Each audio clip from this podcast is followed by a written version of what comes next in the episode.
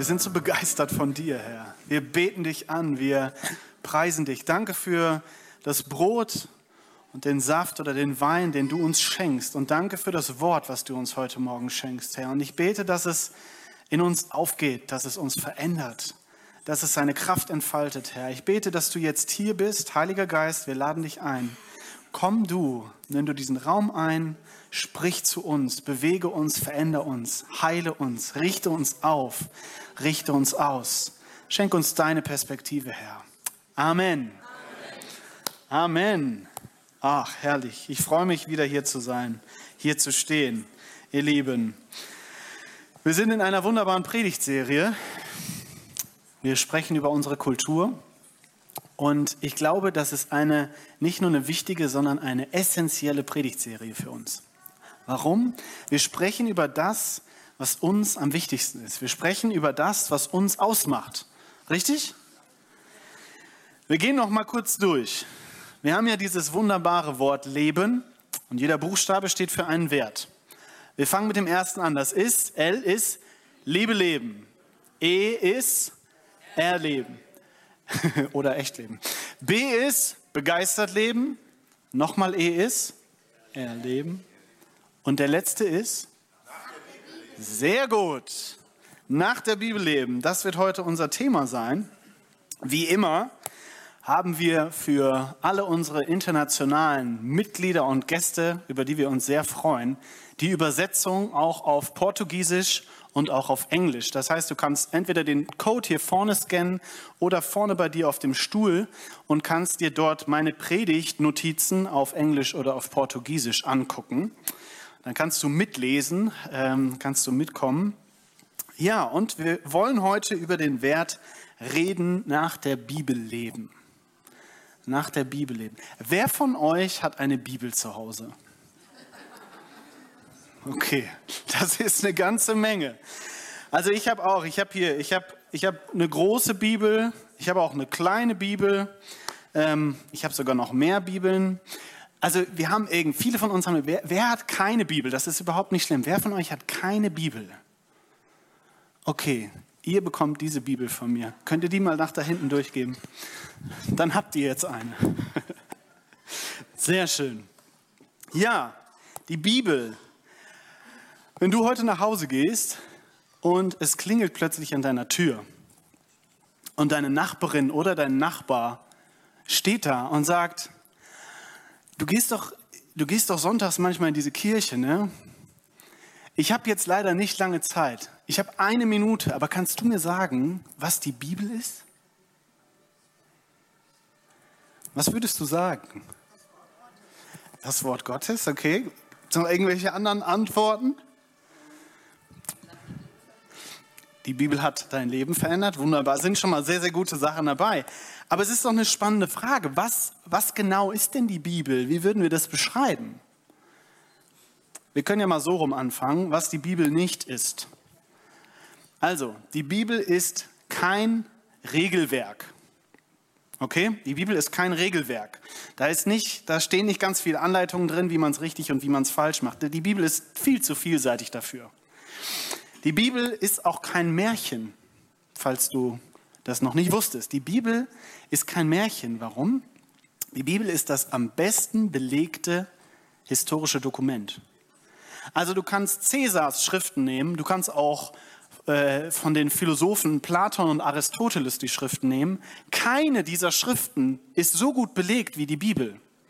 Als kleiner Vergleich. Cäsar hat etwas geschrieben über den Gallischen Krieg den er selber geführt hat. Und davon gibt es 250 Manuskripte. Ja, das ist ja schon eine ganze Menge, oder?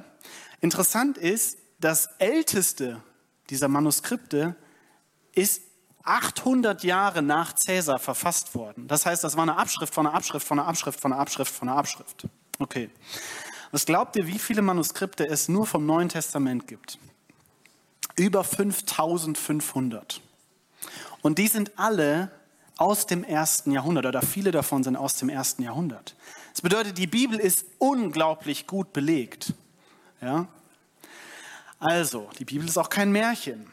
Die Bibel ist auch keine einfache Anleitung oder ein Rezept dafür, wie man in den Himmel kommt. Also es ist kein, das ist kein Kochbuch sozusagen. Und die Bibel ist auch nicht einfach vom Himmel gefallen. Der Koran zum Beispiel, so wird gesagt, wurde einem einzigen Menschen diktiert.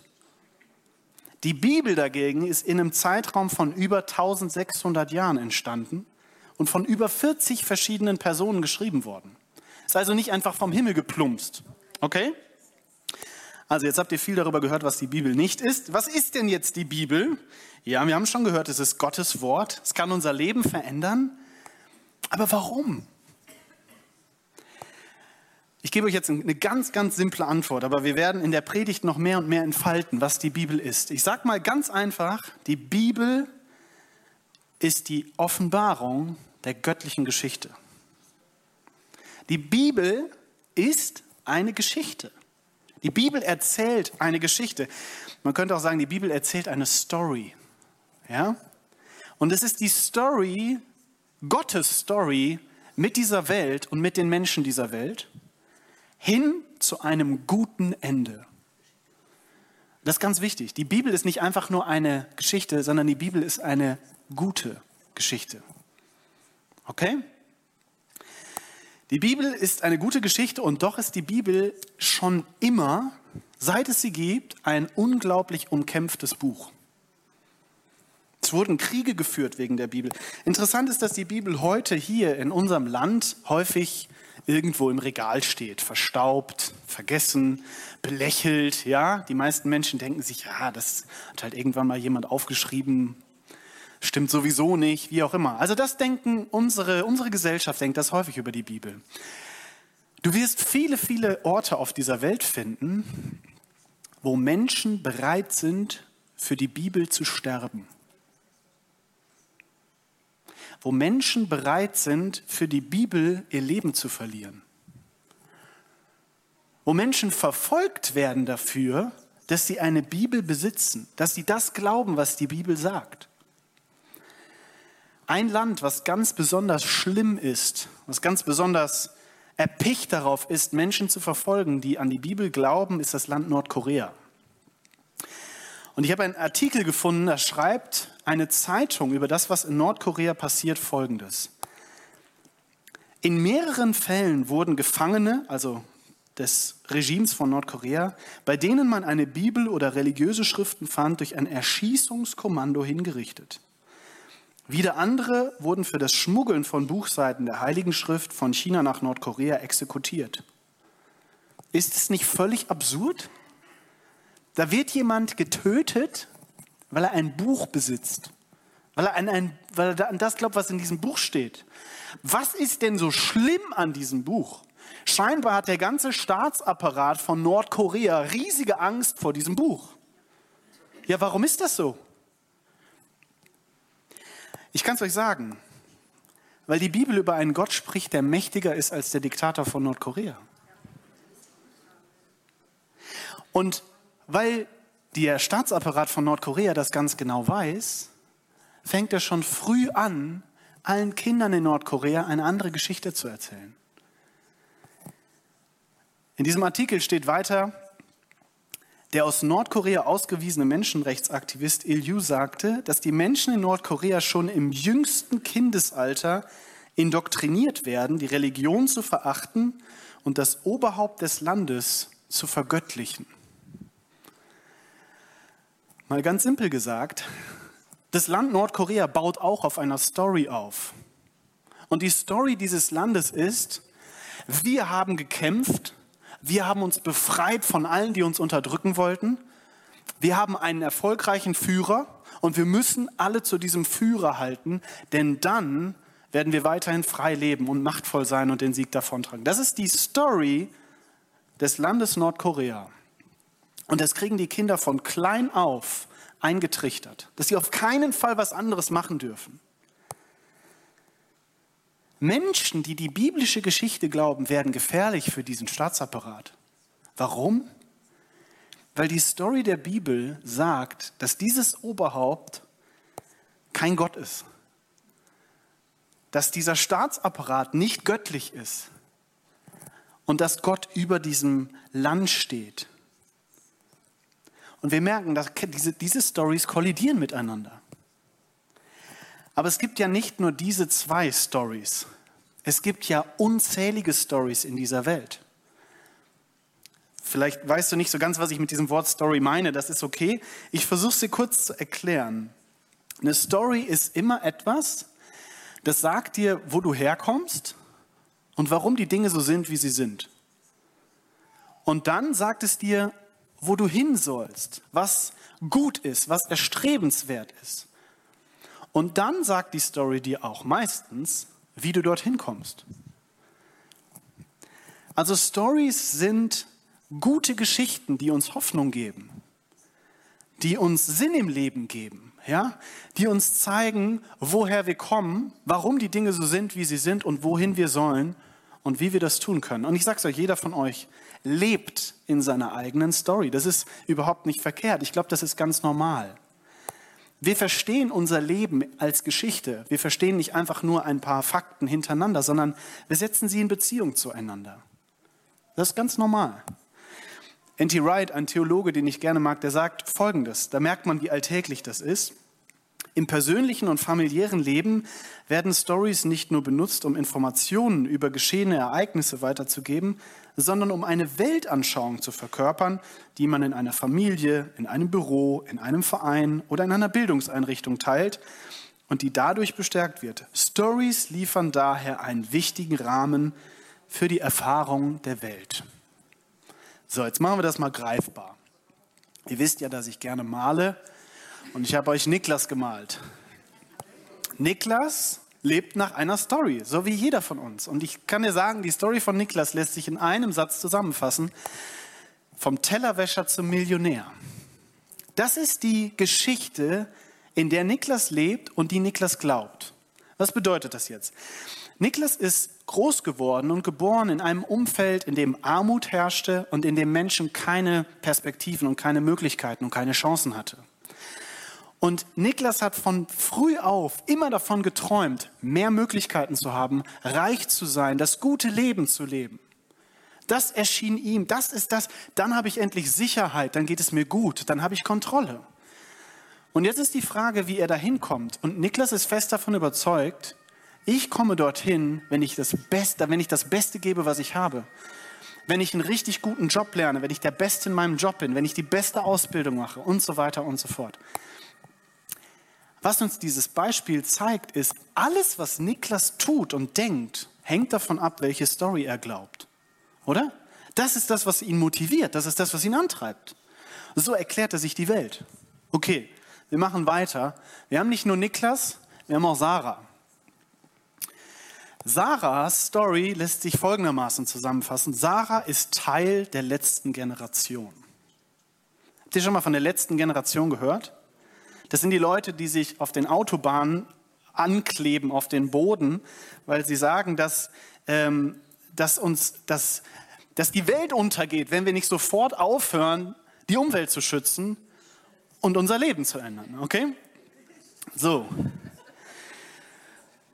Sarah ist groß geworden hier in Deutschland und Sarah hat schon von klein auf die Nachrichten gesehen und Sarah hat noch nie verstanden, warum es auf der Welt so viel Armut und so viel Ungerechtigkeit gibt, warum der Mensch so rücksichtslos die Natur zerstört und ausbeutet und so weiter und so fort.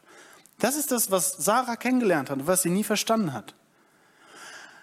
Und Sarah träumt davon. Sarah träumt von einer Welt, in der endlich Gerechtigkeit herrscht in der jeder genug hat, in der keiner mehr arm ist, in der die Natur nicht die ganze Zeit den Bach runtergeht, sondern wo sie geschützt wird und so weiter und so fort.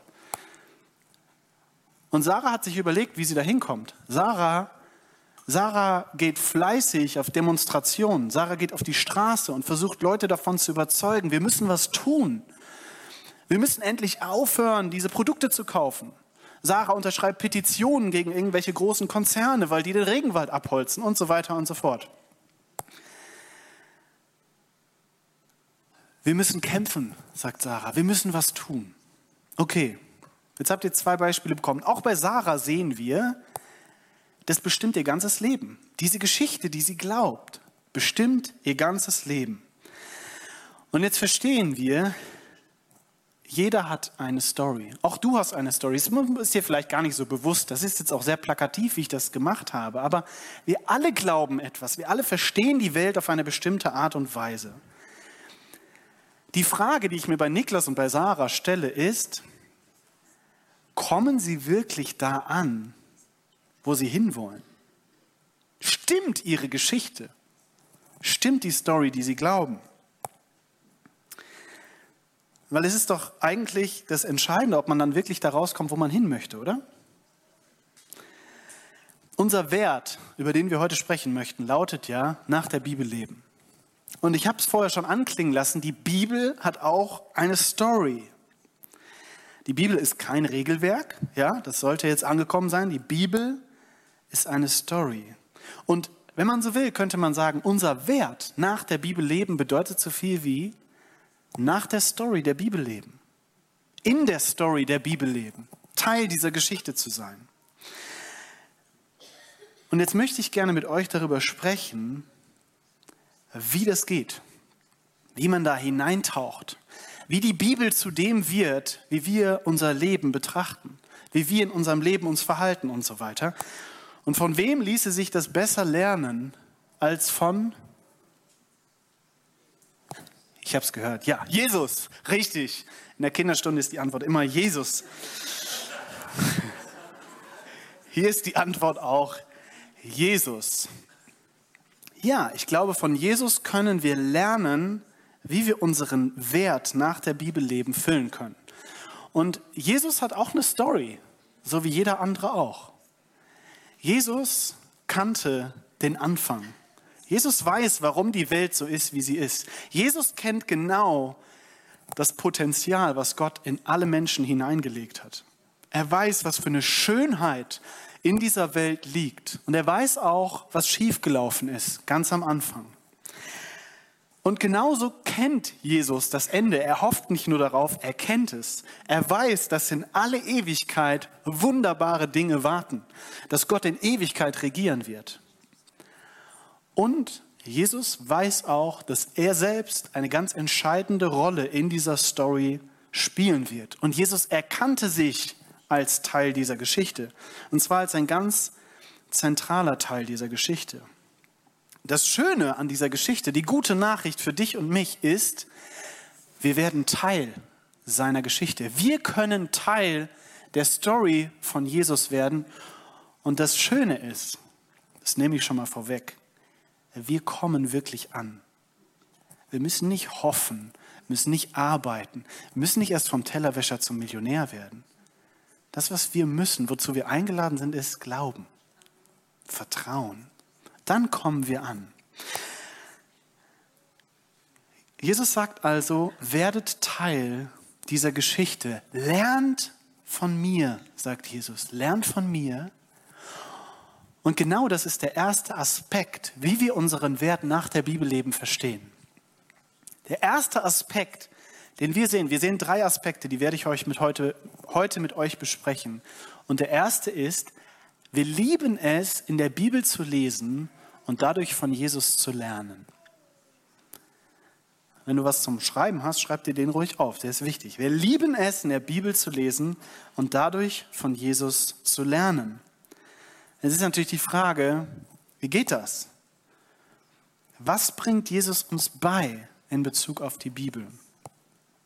Und ich möchte euch jetzt einladen, dass wir mal ganz kurz Jesus betrachten. Wisst ihr, wir reden häufig von Jesus als dem Retter. Und das stimmt auch. Jesus ist unser Retter. Aber wisst ihr, was Jesus auch ist? Unser Lehrer. Jesus will uns Dinge beibringen. Und das nicht nur, indem er uns was erzählt, sondern indem er es uns vorlebt. Und jetzt lasst uns mal einen Blick auf Jesus werfen, wie Jesus mit der Bibel zusammenlebt. Die Bibel war ein total essentieller Bestandteil seines Lebens. Und zwar war es so, Jesus, und das muss man sich mal vor Augen führen, Jesus war ganz Mensch. Jesus wurde geboren wie du und ich. Jesus ist nicht vom Himmel gefallen als der Jesus, den wir aus den Filmen häufig kennen. Okay? Jesus war ein Baby, war ein Kleinkind, war ein Vorschulkind, war ein Teenie und so weiter und so fort. Und es ist so, Jesus wuchs Stück für Stück hinein in seine Bestimmung, und zwar durch die Bibel. In Lukas 2 steht ein sehr interessanter Vers. Und wenn man über den mal nachdenkt, dann kommt man echt ins Staunen. Da steht, Jesus wuchs heran und seine Weisheit nahm zu.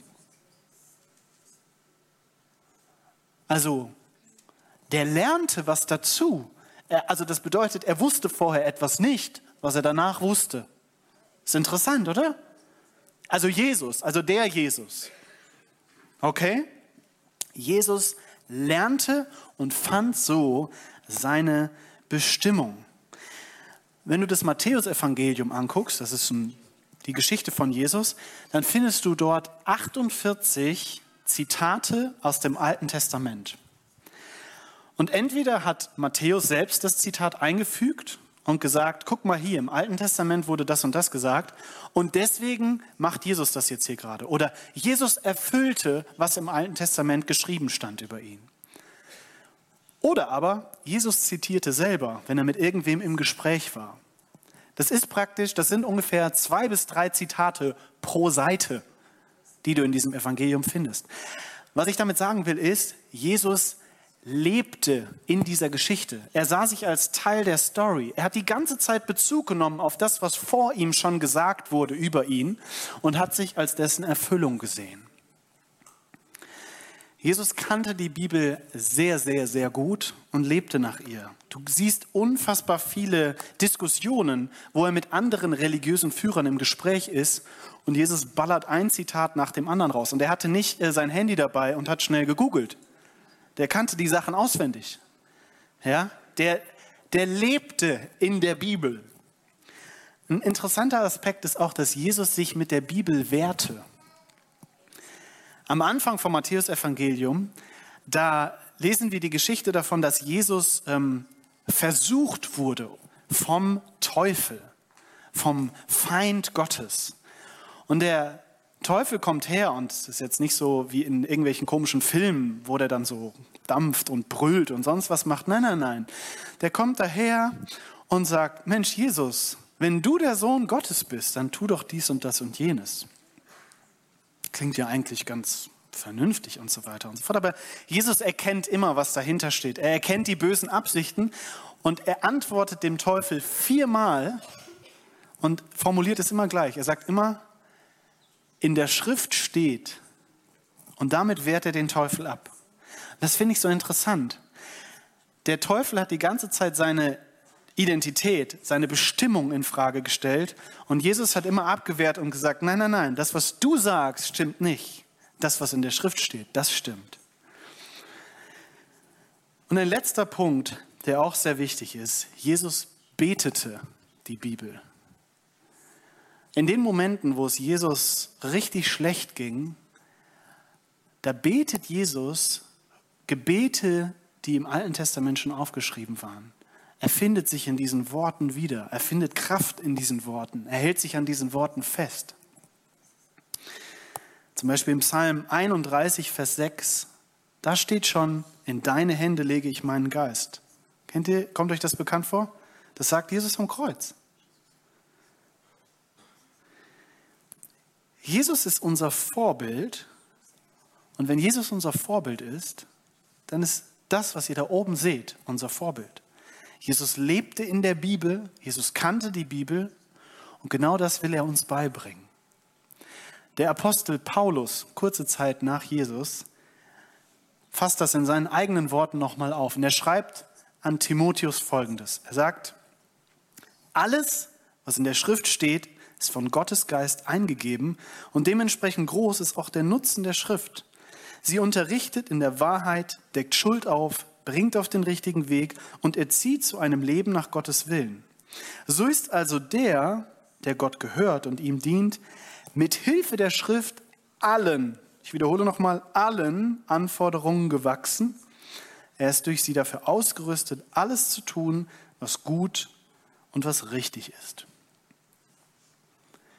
Wenn wir von Jesus lernen wollen, dann können wir das nur, indem wir sein Wort lesen. Wir haben gesagt, Wir lieben es, in der Bibel zu lesen und dadurch von Jesus zu lernen. Das macht uns aus, das wollen wir, dafür wollen wir als Kirche stehen. Und jetzt verrate ich euch ein ganz großes Geheimnis. Das geht nur, wenn wir die Bibel lesen. Also zu wissen, was in der Bibel steht, geht nur, wenn ich die Bibel lese, richtig? Die kommt nicht zu mir und erzählt mir einfach was. Ich muss mich damit auseinandersetzen.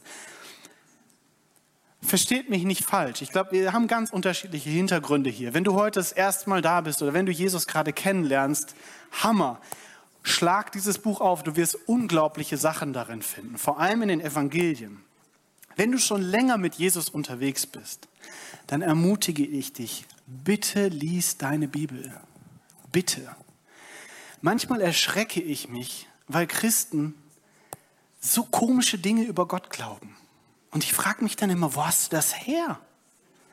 Und dann höre ich, ja, ich habe das in dem Buch gelesen oder in dem Podcast gehört oder im Internet gibt es diese Internetseite und so weiter. Und ich denke mir so, ja, es ist schön, dass es das alles gibt, aber es stimmt halt nicht.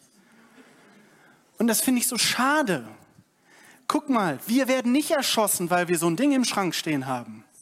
Oder? Du kannst dir das in der Bücherei, du kannst dir das kaufen. Du kannst in die Stadt gehen und dir eine Bibel kaufen. Du kannst da drin lesen. Das ist Gottes Wort für dich. Aber irgendwie machen wir immer einen Umweg. Ich weiß nicht warum. Es scheint irgendwie attraktiver zu sein, überall sonst nach Wahrheit zu suchen, über die Bibel, anstatt sie einfach aufzuschlagen. Also meine Bitte an euch, bitte lest die Bibel. Bitte. Gott möchte zu uns reden. Manchmal sagen Christen, oh, ich würde so gerne wissen, was Gott darüber denkt. Where's the problem?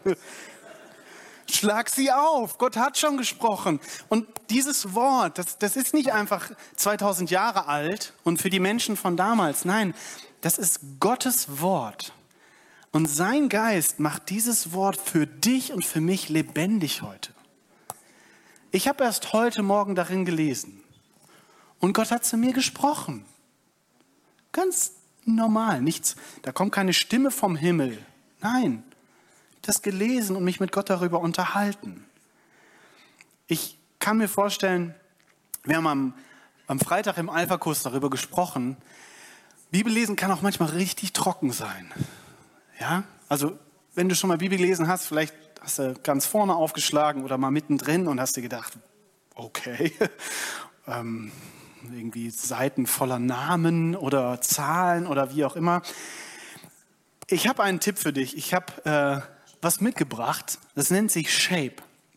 Shape ist eine Art und Weise, wie man Bibel lesen kann. Shape ist, also versteht ihr, ich kann natürlich zehn, oder hier, ich habe euch extra, das ist mein, das ist mein Bibelleseplan. Dieser Bibelleseplan hat am 10. Oktober aufgehört. Also beziehungsweise am 10. Oktober habe ich das letzte Mal gelesen, was ich lesen sollte. Und seitdem summieren sich jeden Tag die Kapitel. Also ich lese eigentlich drei Kapitel am Tag. Also das bedeutet, ich sollte, also manchmal denke ich mir dann wirklich noch, ah ja, dann habe ich ja dann Zeit, dann kann ich ja noch die 25 Kapitel lesen, die ich noch lesen muss. Und versteht ihr, darum geht es eigentlich gar nicht. Es geht nicht darum, dass du pro Tag drei Kapitel liest oder dass du eine bestimmte Menge liest. Ja? Weil immer, wenn ich das angucke, habe ich ein schlechtes Gewissen, weil ich mir denke, ja, eigentlich sollte ich und so weiter und so fort. Ne? Nein, nein. Es geht darum, dass du dich mit Gott unterhältst. Das ist das Ziel. Okay? Und dafür ist, dafür ist Shape da. Shape ist eine Abkürzung wie Leben für unsere Werte. Und es steht für Schrift, also das heißt einen Bibeltext lesen, hören, also das bedeutet von Gott hören, was möchte er mir durch diesen Vers sagen, anwenden, das bedeutet, was hat das jetzt mit mir und meinem Alltag zu tun, darüber nachdenken, beten, diesen Text sofort verwenden, um mit Gott ins Gespräch zu kommen und Gott dafür Danke sagen.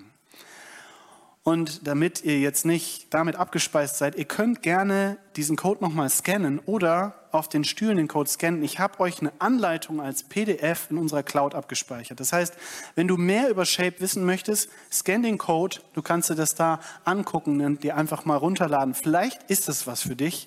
Vielleicht macht das deine Bibellese wieder ein bisschen lebendiger. Denn wisst ihr, nur so und nicht anders werden wir in die Story Gottes mit hineingezogen. Das ist die Story Gottes.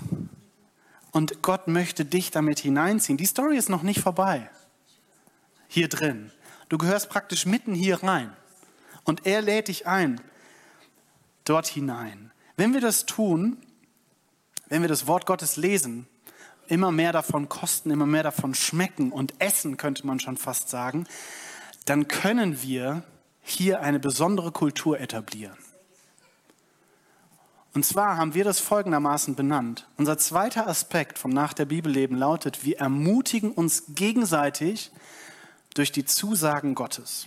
Wir ermutigen uns gegenseitig durch die Zusagen Gottes. Ich verrate dir ein Geheimnis. Das kannst du nur machen, wenn du die Zusagen Gottes kennst. Stimmt's? Paulus schreibt im Römerbrief, Kapitel 1, schreibt er, ich sehne mich sehr danach, euch persönlich kennenzulernen, damit ich euch etwas von dem weitergeben kann, was Gott mir geschenkt hat. Und ihr gestärkt werdet. Besser gesagt, damit wir, wenn ich bei euch bin, durch unseren gemeinsamen Glauben gegenseitig ermutigt werden. Das kann Gott tun durch dieses Wort. Er kann Menschen aufbauen. Und soll ich dir was sagen? Du bist mit im Team. Er möchte dich gebrauchen, um sein Wort anderen weiterzugeben. Er möchte die Menschen, die jetzt um dich herum sitzen, kannst dich gerne mal kurz umgucken, ja? Diese Menschen sind gemeint. Gott möchte andere durch dich ermutigen, durch sein Wort ermutigen. Und das ist noch ein Grund mehr, um in diesem Wort zu leben. Es ist so wunderbar, wenn du siehst, wie Menschen um dich herum aufgerichtet werden. Stell dir mal vor, wir haben hier, wir etablieren und leben hier eine Kultur. Und ich sehe das schon hier und da. Ist ja nicht so, als würden wir das nicht machen. Aber stell dir mal vor, das würde noch zunehmen, dass wenn Menschen hier reinkommen und geknickt sind, dass sie, dass sie Worte der Annahme erfahren, dass Menschen sie aufrichten durch das Wort Gottes. Wenn Menschen, die hier mit Schuld beladen reinkommen, dass die aufgerichtet werden, weil man ihnen sagt, Gott hat hier vergeben. Das schreibt er hier. Ich glaube, ich muss uns da ein bisschen ermahnen, weil wir Deutschen sind schon so gut im Nörgeln und Meckern, oder? Oh, furchtbar. Also ich bin auch sehr, ich kann das auch sehr gut. Könnt meine Frau fragen. Ich bin ehrlich zu euch. Aber soll ich euch was sagen? Gott ist kein Deutscher. Ja. Gott ist nicht am Nörgeln und am Meckern und wartet drauf, bis du einen Fehler machst. Gott ist kein Pessimist. Nein, Gott möchte uns aufrichten. Und er macht das nicht nur im One-on-One, -on -One, sondern er möchte dich gebrauchen, um andere aufzurichten. Es gibt eine Stelle im ersten Korintherbrief, da redet Paulus über prophetische Rede. Das ist jetzt nicht direkt das, wovon ich gerade spreche, aber ich möchte mal, dass ihr darauf achtet, was am Ende passiert. Er schreibt, stellt euch vor, ihr alle verkündet prophetische Botschaften. Wenn dann jemand dazukommt, der vom Glauben nichts oder nicht viel weiß und er hört euch, so wird er von allem überführt und von allen geprüft. Und seine verborgensten Gedanken kommen ans Licht. Er wird sich niederwerfen, um Gott anzubeten. Und er wird ausrufen, Gott ist wirklich in eurer Mitte. Ich möchte jetzt nicht auf das Prophetische eingehen, aber ich habe manchmal den Eindruck, bei uns ist man eher beleidigt und läuft raus, wenn man sowas erlebt. Aber das Ergebnis dessen, dass hier Menschen prophetisch angesprochen werden, ist, da wirft sich jemand nieder und er betet Gott an und er sagt, Gott ist wirklich hier, ich habe Gott erlebt. Das ist das, was Gott möchte. Das ist das, was Gott möchte. Wenn wir einander seine Zusagen zusprechen, dann sollte das Ende vom Lied sein, dass wir gemeinsam da stehen und anbeten und danken Gott die Ehre geben. Okay? Ist das notiert? Ist das okay? Der dritte Punkt, mein letzter Punkt, der macht die zwei ersten komplett, weil er ist die Folge aus diesen ersten zwei Punkten. Und zwar ist unser Ziel, dass wir Jesus in unserem Alltag immer ähnlicher werden. Ich gehe mit euch noch mal kurz zurück. Wir hatten ja dieses Bild, Jesus und diese Story und jetzt lädt er uns ein, mitzukommen, oder? Das ist ganz wichtig, dass wir das vor Augen haben, denn Jesus wird jetzt nicht einfach unser Lehrer, so wie ich jetzt hier, dass ich euch ein bisschen was erzähle, oder wie die Lehrer in unserer Schule, wo man halt um eine bestimmte Uhrzeit hingeht und sich das anhört und dann nach Hause geht. Nein, Jesus ist viel mehr als das. Jesus wird so eine Mischung aus Lehrer und Trainer und Berater und Ermutiger und Tröster und Retter, alles in einem. Und das nicht nur zwei Stunden sonntags hier, sondern 24-7, jeden Tag. Das ist das, was Jesus will. Das ist das, wozu Jesus uns eingeladen hat. Und deswegen glaube ich, dass wir in Zukunft vielleicht manchmal so vom Gedankengang her vielleicht nicht mehr von Kirche reden, sondern von Dojo. Wisst ihr, was ein Dojo ist? Ein Dojo, man sagt zum Beispiel ein Karate-Dojo oder ein Kung-Fu-Dojo. Ein Dojo ist eine Kampfkunstschule. Okay? Ein Dojo ist eine Kampfkunstschule. Dojo ist, glaube ich, japanisch. Ich will nichts Falsches sagen, ich glaube, es ist japanisch. Und heißt übersetzt so viel wie Ort des Weges.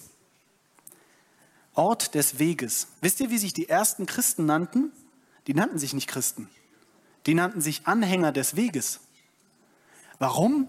Weil es um einen Lebensstil ging, weil es um eine, eine Art und Weise ging, wie man das Leben begeht, wie man den Weg geht.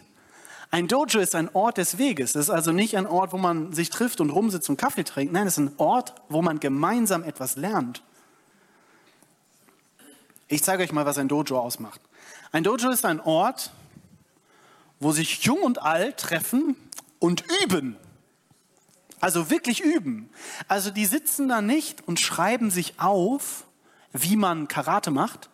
Die hören sich auch nicht einfach nur an, wie man Karate macht. Nee, die machen Karate.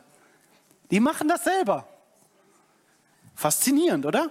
Die machen das, was sie da, die machen das. Und die machen das sogar miteinander. Die trainieren aneinander. Und die machen das nicht alleine, sondern die machen das unter Aufsicht eines weisen, erfahrenen Meisters. Kirche ist ein Dojo. Ich sag's euch. Es ist wirklich so. Und es hilft uns zu verstehen, warum wir hier sind, wenn wir Kirche als Dojo sehen.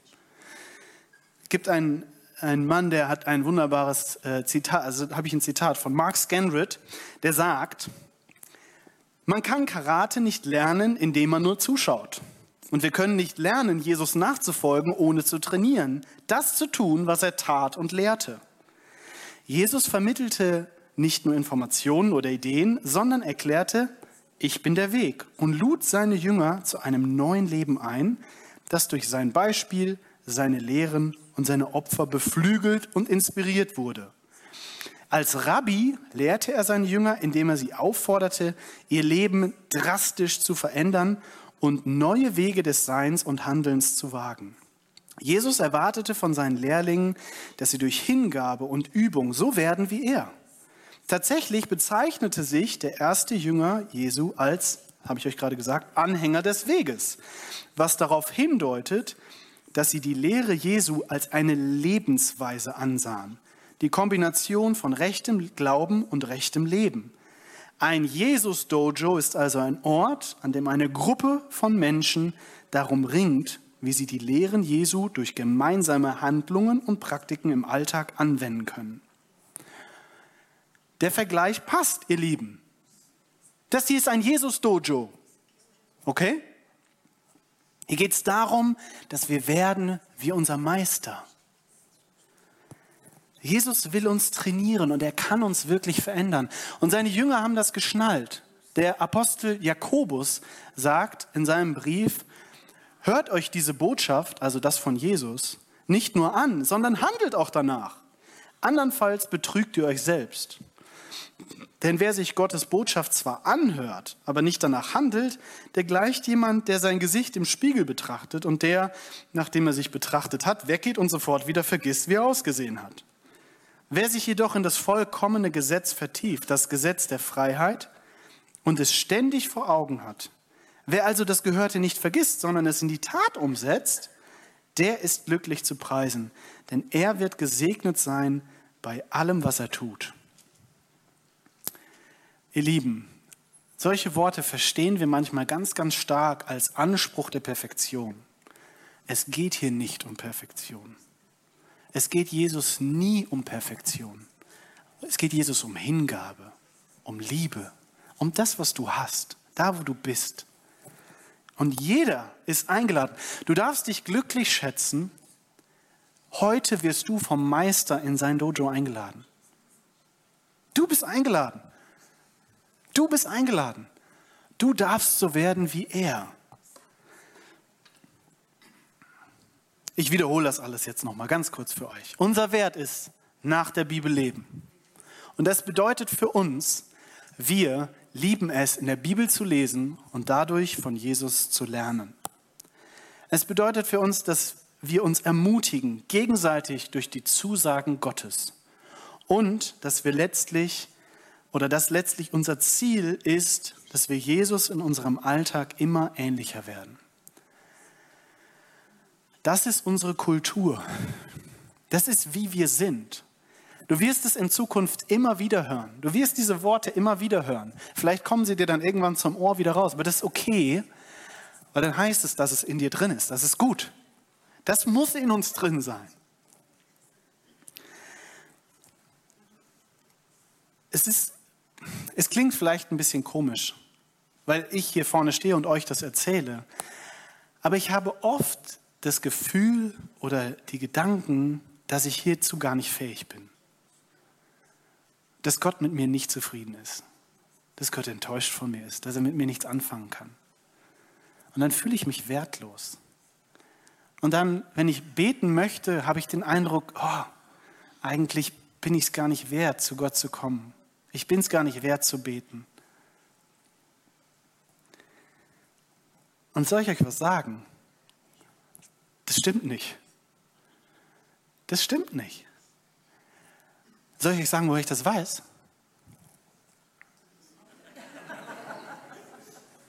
Aber wisst ihr, es ist echt spannend. Guck mal, ich, hab, ich war auf der Bibelschule, ich habe das studiert. Ich habe das in verschiedenen Sprachen durchgelesen, dieses Ding. Ich habe Arbeiten darüber geschrieben und so weiter und so fort. Jetzt arbeite ich hier und bin nächste Woche, so Gott will, Pastor.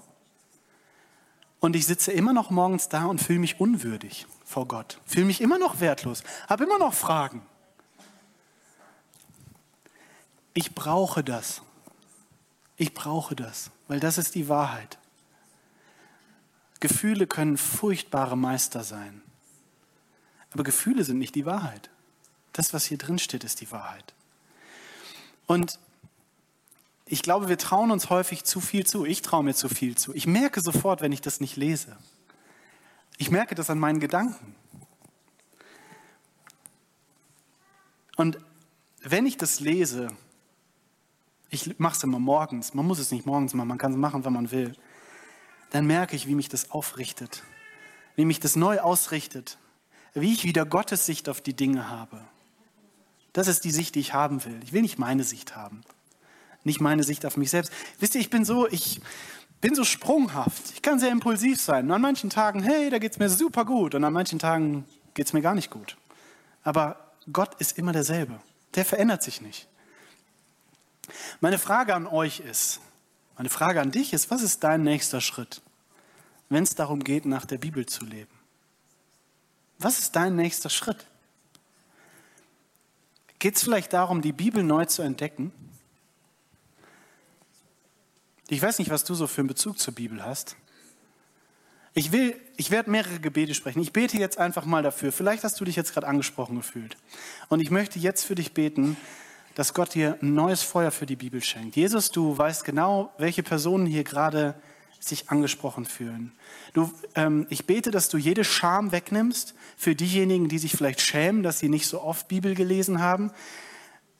Du machst ihnen keine Vorwürfe. Gott, und ich bitte dich, dass du neue Begeisterung schenkst, dass du Offenbarung schenkst. Dass wer auch immer sich hier gerade angesprochen gefühlt hat, dass sie Entdeckungen machen in deinem Wort. Dass sie merken, wie viel Wahrheit und wie viel Leben da drin steckt, Jesus. Halleluja.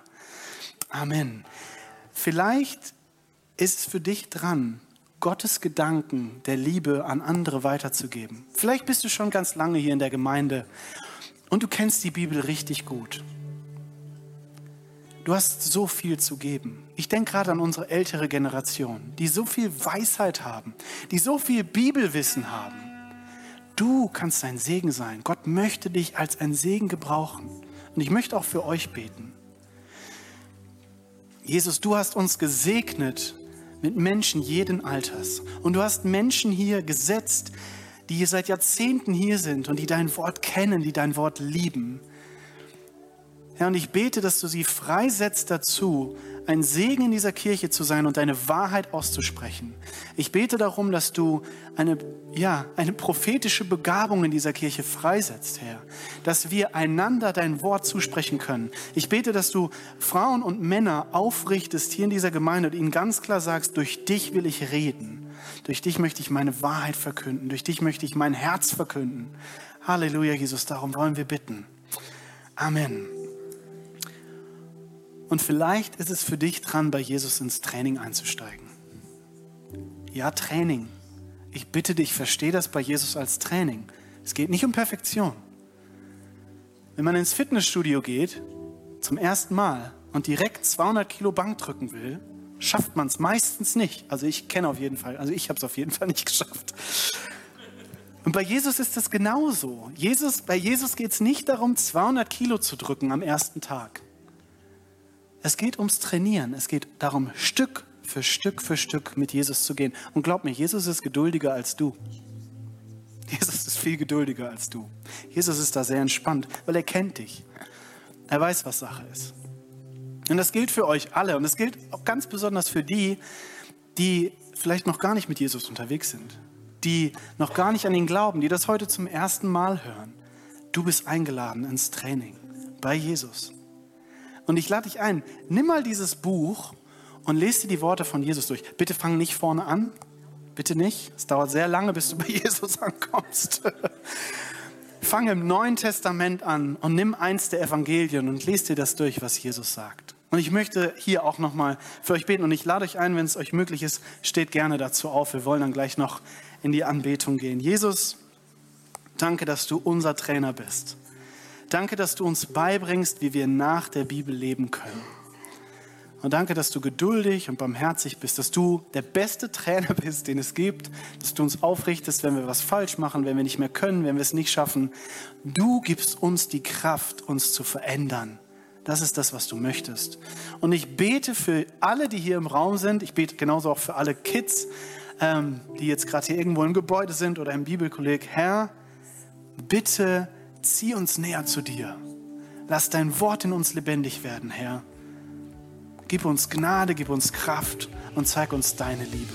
Halleluja. Amen.